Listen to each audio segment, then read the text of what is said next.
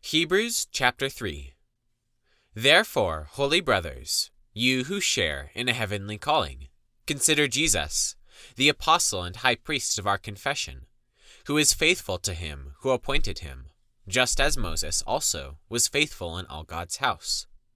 For Jesus has been counted worthy of more glory than Moses, as much more glory as the builder of a house has more honor than the house itself. For every house is built by someone, but the builder of all things is God.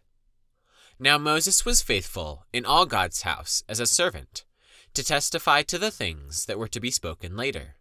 But Christ is faithful over God's house as a son. And we are his house, if indeed we hold fast our confidence and our boasting in our hope.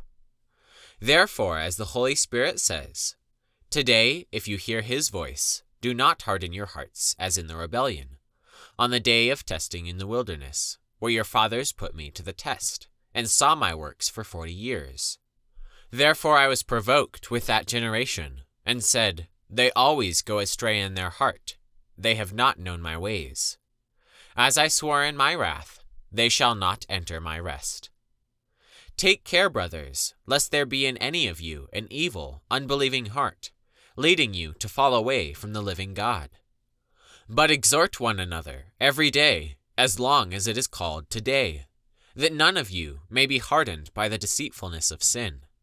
For we have come to share in Christ, if indeed we hold our original confidence firm to the end. As it is said, Today, if you hear his voice, do not harden your hearts as in the rebellion. For who were those who have heard and yet rebelled? Was it not all those who left Egypt led by Moses? And with whom was he provoked for forty years? Was it not with those who sinned, whose bodies fell in the wilderness?